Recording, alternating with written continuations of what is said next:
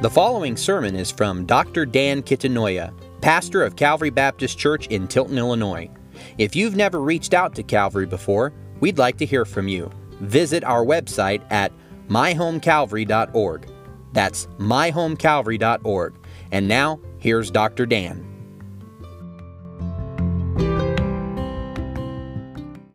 Good morning.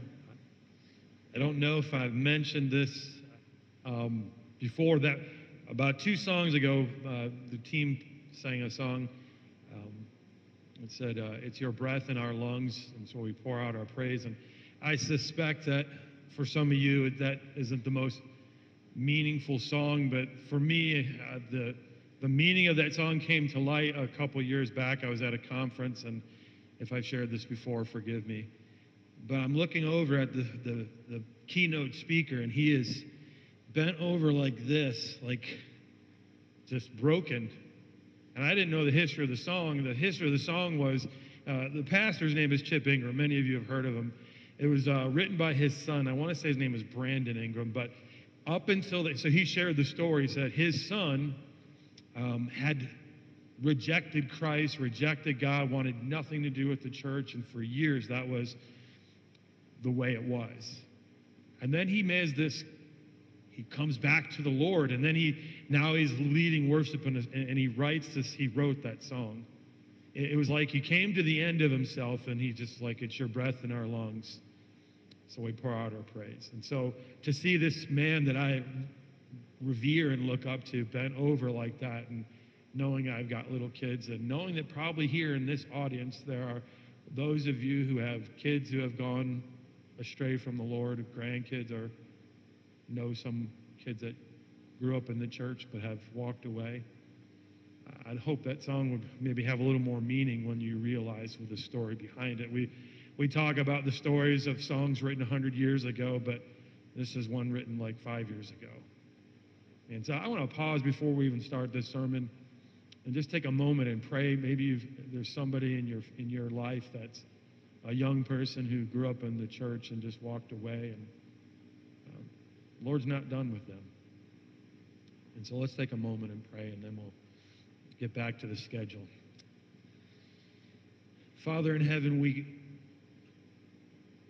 as we think about people in our, in our, in our families or our friendship circles that grew up in your house, grew up learning the truths of the Scripture and grew up learning about you, but we know they've walked away from you. We pray that you would not stop seeking them. You'd bring them to conviction. Conviction about their sin, conviction about their need to have you in their lives. We pray that you give us wisdom to see opportunities to be a witness to them. Pray for us as a church that whatever it is you'd have us to do and be to reclaim these wayward sons and daughters, that you'd help us to become those types of people, this type of church. We pray, Lord, that today you'd prick their hearts and convict them of their need to repent and return home. It's in Jesus' name we pray. Amen. If you have your copy of the scriptures, join me if you would in James chapter 1. James chapter 1. The first chapter of James teaches us how to respond well to life's problems so that we might not only persevere through them, but also benefit from life's problems. And so the first two shipments of wisdom that we took from James chapter 1 showed us how to answer questions that we usually ask, such as, why, God, and what do I do now?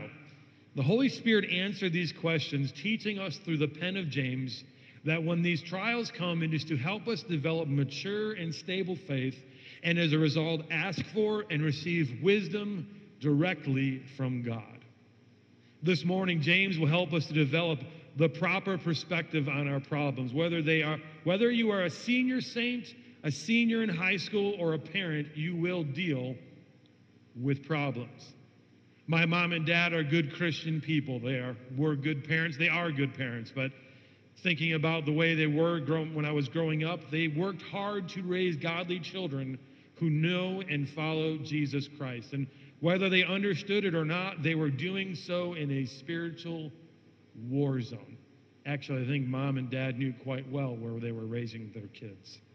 Their children were growing up in a world that was hostile to the gospel, a world whose art, music, movies, and opinions about life and God were at odds with what God has said. Sometimes things went well. Other times there were nights of frustration and fear as the flaming arrows of the evil one were being lobbed against them and their children. Even at times when the outcome was uncertain, they obeyed and trusted the Lord like good soldiers. I don't know how much time my parents spent thinking about the assaults of the evil one against their kids. But after nearly 20 years serving in youth ministry, I do know this. Oftentimes, Christian parents seem completely unaware that they are raising children in a spiritual war zone. So when problems come, and they will, they oftentimes bury their head in the sand or simply surrender to the culture. Regardless of how you might instinctively respond to these types of problems, you and I need to have the proper perspective on problems, or we will not persevere, and our kids need us to persevere in this fight. A teenage girl came to the conviction that since she believed in Jesus, she should live for him in public. This meant that sometimes she would feel led to talk about Jesus in the Bible. This also meant that sometimes she would be the brunt of, brunt of jokes. It also meant not going along with the crowd when it told dirty jokes, mocked other kids, and went to wild parties. And it certainly meant remaining sexually pure when everyone else acted like sexual sin was what cool people do. This often resulted in problems for her as peers confronted her with a strange mix of jealousy, judgment, and jokes. When a Christian teen faces those types of problems, it can cause them to back off of their convictions or abandon them altogether. But it just isn't just those who go through this.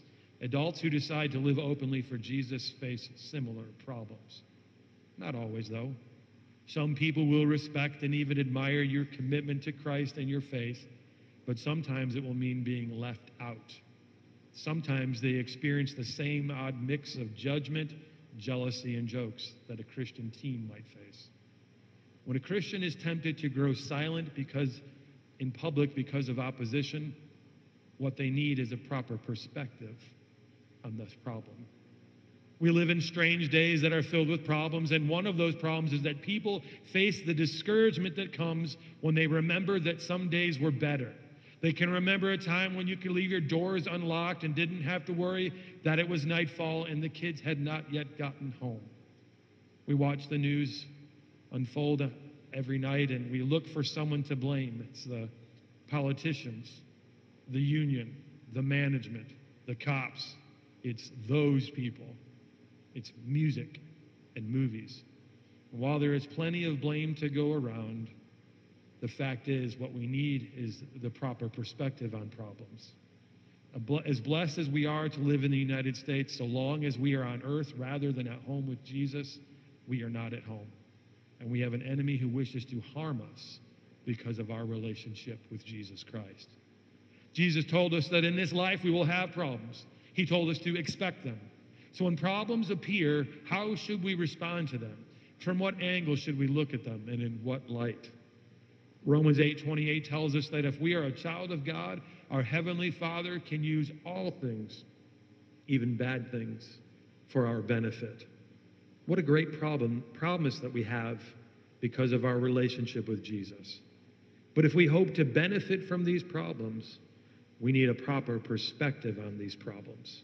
This morning, James, the reluctant follower and half brother of Jesus Christ, gives us some advice on how to look at problems so that we can receive unique blessings and have the strength to persevere. Let's hear what God's word has to say to us in James chapter 1, verses 9 through 12. Let the lowly brother boast in his exaltation, and the rich in his humiliation, because like a flower of the grass he will pass away. For the sun rises with its scorching heat and withers the grass. Its flower fails and its beauty perishes so also will the rich man fade away in the midst of his pursuits. Blessed is the man who remains steadfast under trial, for when he has stood the test, he will receive the crown of life, which God has promised to those who love him. Let's pray.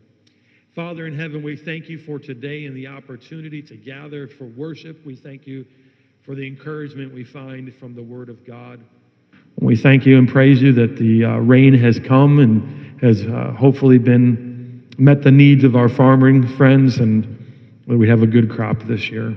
Pray for our time together this morning that we would reap a crop of spiritual blessings. It's in Jesus' name we pray. Amen. A few years ago, I had lunch with a uh, fellow pastor and church planter named Omar Segovia. And I also, uh, at lunch with, uh, with us, was uh, Dr. Anthony Allen. He was the president of Hannibal LaGrange University. And we got to talking about football. And Dr. Allen had played, uh, I think it was defensive tackle for the Duke University. And uh, he shared a story about how um, he felt like he had a concussion because as he and Omar talked about football, they talked about the reality uh, of head on collisions, and Omar too played college football. During one play, uh, Dr. Allen said he, he ran head first into the helmet of a 235 pound fullback from another team. And he staggered back to the off to the huddle in the, in the backfield, and he started leaning on his fellow teammate, and he just had all his weight on him. His friendly teammate goes, Dude, get off me. And he said, I can't, because if I do, I will fall down.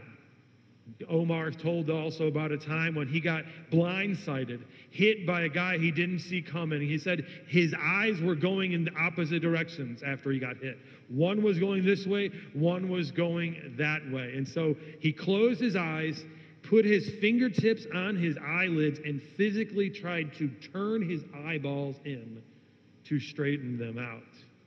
Now, of course, as these men talked about the violence of football and, and the injuries that they sustained and the, some of the fears they had about concussions, sorry, I know we have a new football player in our church today, but he'll be fine. He'll be fine. They told the stories with puffed up chests because they knew that it was an honor to suffer for the privilege of playing college football, a privilege that few men have enjoyed.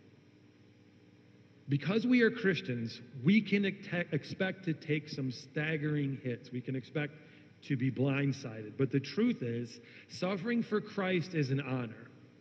Look again at verse 9 and 10. Let the lowly brother boast in his exaltation and the rich in his humiliation. Because, like a flower of the grass, he will pass away. Suffering for Christ is an honor. The Christians who originally read this letter were suffering hardship because of their faith in Jesus. They had been run out of town because they were Christians. But in their new hometown, they had similar problems. James' advice to them applies to us today.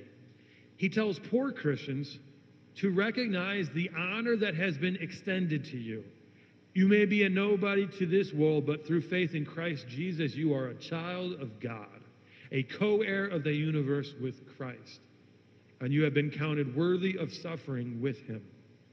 The rich Christians were told to celebrate in their humiliation. They had enjoyed good things in life because of their wealth, they had prestige, power, and prominence. But now they are enduring hardships because they are united with Christ through faith. The proof of their salvation was that they were being harmed for their faith, and yet they were persevering. Suffering is a great leveler, it puts rich and poor on level ground. James's counsel then to all Christians who are enduring problems, whether rich or poor, is to gain the right perspective. And that perspective is this suffering for Christ is an honor. You can pride yourself on your relationship with God. The early church did. In Acts chapter 4 and 5, Peter and John were persecuted for proclaiming salvation through faith in Jesus' death, burial, and resurrection. They were arrested, threatened, and beaten.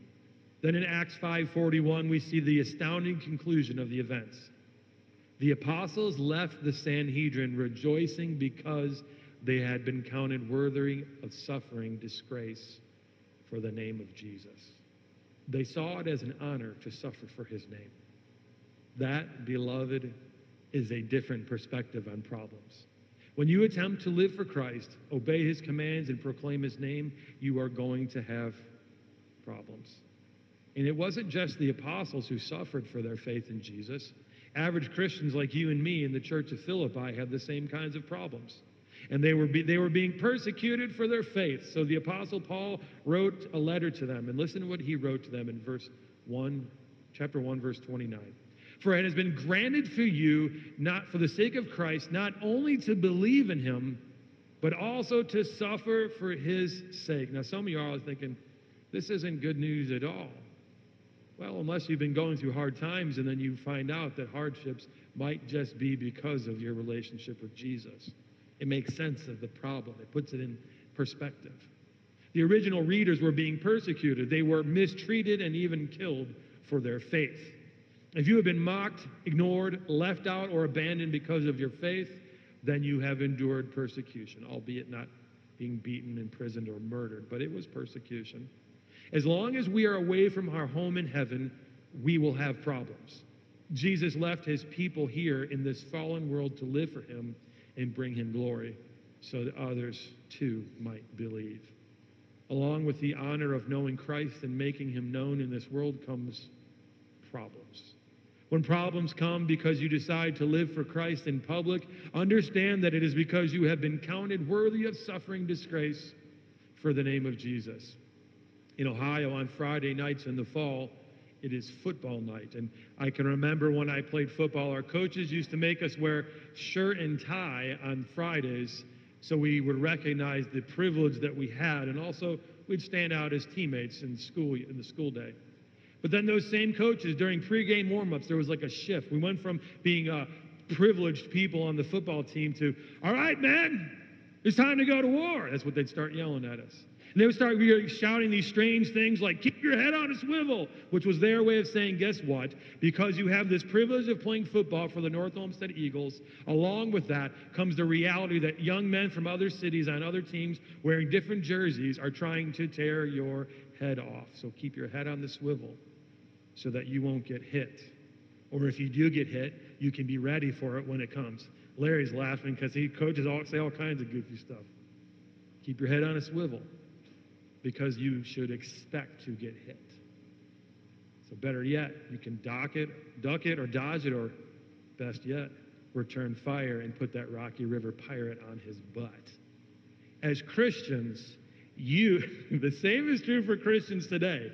We should pride ourselves on our relationship with God, but because we are on His team, in His family through faith in Jesus, we can expect opposition to come. Problems will emerge. It comes with the territory. And while the temptation is to respond to our problems with anger, sadness, fear, confusion, or sometimes to feel humiliated, James tells us to celebrate because we have been exalted, counted worthy to suffer for the name of Jesus. We're on his team. And because of that, opposition comes. Pride yourself on your relationship with Jesus, the Creator, without whom was not anything made that was made. Some in the world, some in your circle might not value this, but you do. You know exactly who you know. He's Jesus, the Lord of the universe, Jesus, the Savior, the Lamb of God who takes away the sin of the world. If you have endured hardship because of your faith in Jesus, understand that it is because you have been put in an exalted position. You are someone who is counted worthy to suffer with the King of Kings. That, beloved, is a different perspective on problems. Are you a Christian? Then keep your head on a swivel because whether you know it or not, you are in a spiritual war zone, and so are your kids and grandkids. But this spiritual war zone is one that is not about scoring touchdowns, but about the eternal destiny of men, women, and children. We are playing for keeps. I hope you know that. Being saved is a cause for joy, but we must keep things in perspective.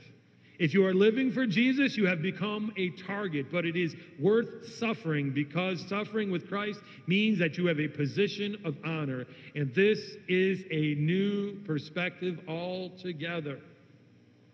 Suffering for Christ brings blessings. Look at verse 11. For the sun rises with its scorching heat and withers the grass. Its flower falls and its beauty perishes, so also will the rich man fade away in the midst of his pursuits. This is a word picture that gives us a dose of reality. The hot Mediterranean sun and the scorching Sirocco winds would quickly wilt plant life. And the element, these, the effects of the elements on grass were well known to James's original readers. And so he used the imagery vividly to portray the coming day of judgment.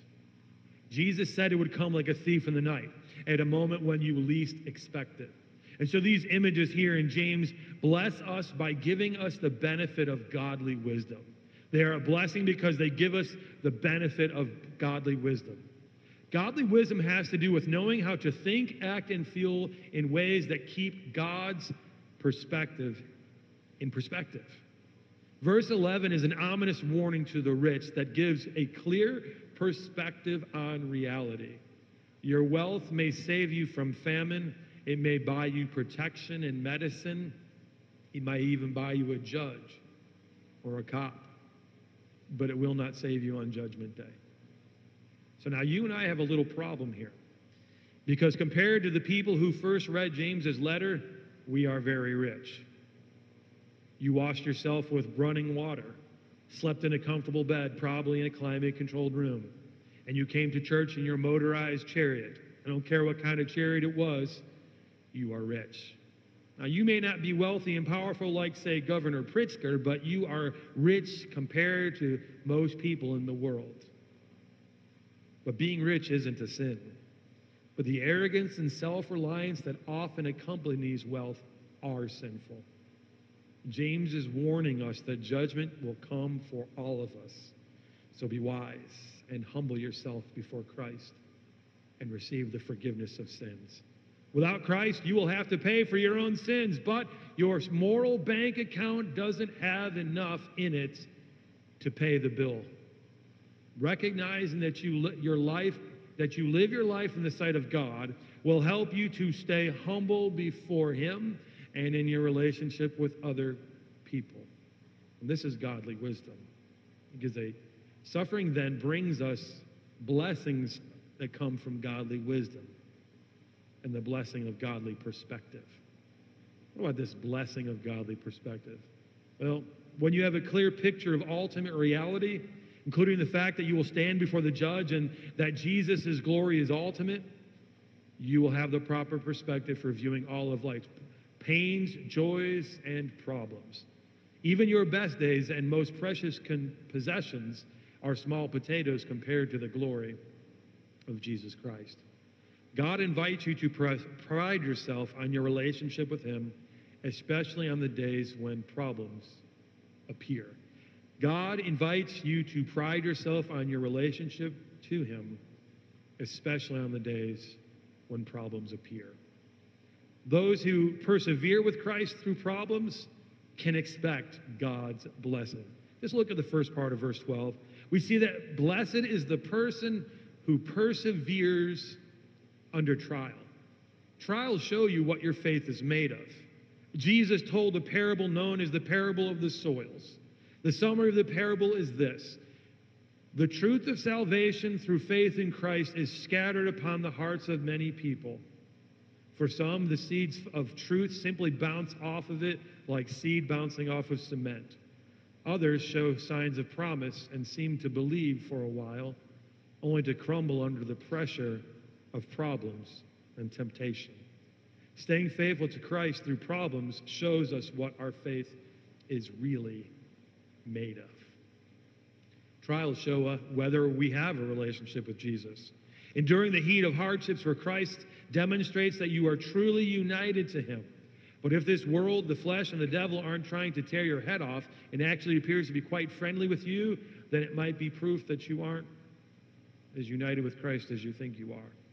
James will tell us later in this letter that friendship with the world is enmity with God. So, how should we respond to trials? How should we respond to trials? Well, persevere through them. Persevere through them. When we get knocked for a loop, we need to lean on other Christians so that we don't fall down. You cannot have those type of relationships with other Christians unless you are connected to them. That's why we have begun small groups on Sunday nights to help us get better connected to each other. A lot of Christians are at risk because of COVID. I don't mean the risk that they will get the virus. I mean that they have become disconnected from the body of Christ because of COVID concerns and have never reconnected. It's time for you to reconnect. You are weak and vulnerable to the attacks of the enemy because you are isolated from your church family. It is well past time for the church to reconnect with each other. Draw near to Jesus because of trials. Understand that problems are a normal part of following Christ and that because you are on his team, you can expect to get hit. Keep your head on a swivel. But more importantly, draw near to Jesus. Jesus said in Matthew 11, verse 28, Come to me, all who labor and are heavy laden, and I will give you rest. This morning, are you enduring problems that have made you weary and heavy laden? Draw near to Jesus. When problems present themselves, we should view them as opportunities to develop stable faith and grow in wisdom. The way we do that is by growing closer to our Savior, the Good Shepherd, Jesus. We do this by recognizing that these momentary problems pale in comparison to the glory of Christ. So we have so have problems appeared in your life? Then draw near to Jesus. How do we do that? I'm going to give you some simple but powerful action steps. Draw near to Jesus by drawing near to the body of Christ, the church. Satan wants nothing more than to see God's children drift away from the Lord's church because it makes us weak and vulnerable, especially during trials. Sometimes trials blindside us, like what happened to my friend Omar. Sometimes we go head on into trials like Dr. Allen and we're staggering. And when you try to endure those problems alone, you'll fall. Dr. Allen went back to the huddle with his teammates. And one of them held him up. He was frustrated at first said, Get off me. He said, I can't. If I do, I will fall down. What a picture of what life in the church is to be like for the children of God when we endure problems. When we are isolated, we are weak and vulnerable. So draw near to the Lord by drawing near to his church. Draw near to Jesus by prayerfully reading his word. I'm not just talking about sort of reading it and going on about your day, but slowly reading it thinking about what it says and then praying about what it says, asking God to show you what needs to change in your life, where, where your attitudes might need to change. And ask God to help you live life the way that you would, He would have you to live it. Because the truth is, in our own strength, we often don't have what we need to endure. That's why we need the Lord. That's why we need each other. That's why we need the Word of God. One of the things that I sort of just beginning to recognize more and more is in life there are different seasons, and with that come different challenges. In your 30s, you might have been the, on the top of the world, top of the food chain, strong as they come, never needed to take a day off of work, but in your 50s, 60s, that's not the case. And along with that comes a great deal of turmoil. I would simply say this when those problems come, God wants you to draw near to Him for some reason. But for some reason, when we got saved, He didn't just take us home to heaven. He left us here to do something. In the meantime, when problems occur, because you are a child of God, you have the privilege of drawing near to Him and to His team. When hard times come into your life, we are to draw near to God because we come to the end of ourselves. We are drawn near to God because we come to the end of ourselves. It is there that we find grace. Are you in the storms of life this morning? Draw nearer to Jesus and find grace.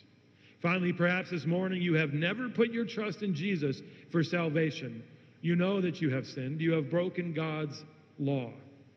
The wages of sin is death, not only physical death but separation from God for eternity. That is the bad news. But the good news is that Jesus Christ came into the world, lived a sinless life, died on the cross to pay for your sins, and then rose again the third day. In a moment, we're going to take the Lord's Supper, which is something that disciples of Christ, followers of Christ, do to remember and proclaim Christ's sacrifice on the cross to pay for our sins. We are to do this until he returns. If you that this is only for those who have put their trust in Jesus. If you have done that, if you have put your trust in Jesus, you are welcome to take Lord's Supper with us, even if you're not a member of Calvary Baptist Church. But if you have never put your trust in Jesus for salvation, the Lord's Supper is not for you. You are welcome to worship with us, but we ask you not to take the Lord's Supper.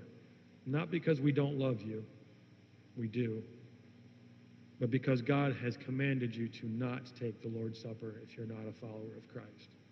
So we ask you not to take the Lord's Supper with us if you are not a believer in Jesus. But better yet, if you have never turned from sin and turned to Jesus in faith, why would you not want to do that right now? What would stop you? I want to give you the opportunity to do that right now, to put your trust in Jesus. So if you want to surrender to Jesus as Lord and to turn from sins and turn to Him for salvation, the Bible says that whoever calls on the name of the Lord will be saved. And I want to help you do that. This morning, if you've come to the place where you say, I know that I've sinned, I've broken God's laws, it, probably in ways I haven't even thought of yet. You know, I, I got to share the gospel with someone recently, and the way I lead the prayer is usually this Lord, I confess that I have sinned, even in ways I, had, I don't even know about. And I just remember seeing this man kind of chuckle, like, yeah, that's, I know that's right. I've probably broken God's rules without even realizing it. Well, today, if you've come to that point in your life where you know that you've sinned, you believe the truth about Jesus Christ, that he died on the cross, he's the Son of God, lived a sinless life, died on the cross for your sins, and that he rose again the third day.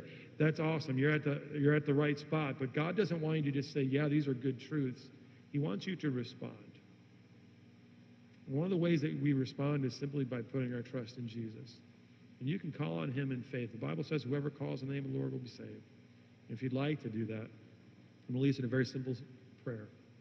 You take my words, repeat them to the Lord. There's no magic in the words. It's just sort of a, a way we've come to know it's to call on Jesus. And if you'd like to do that, join me now in prayer. If everyone bow their heads and close their eyes. Dear God, I confess that I'm a sinner. I have broken your rules probably in ways I don't even realize. But I believe that you sent Jesus. He died on the cross to pay for my sins, and that he rose again the third day. Now, in this moment, I'm turning away from sin and turning to Jesus in faith. I surrender my life to him as my Lord and Savior. Father God, I pray that you would help me to have the strength to follow Jesus the way you want me to. It's in Jesus' name we pray.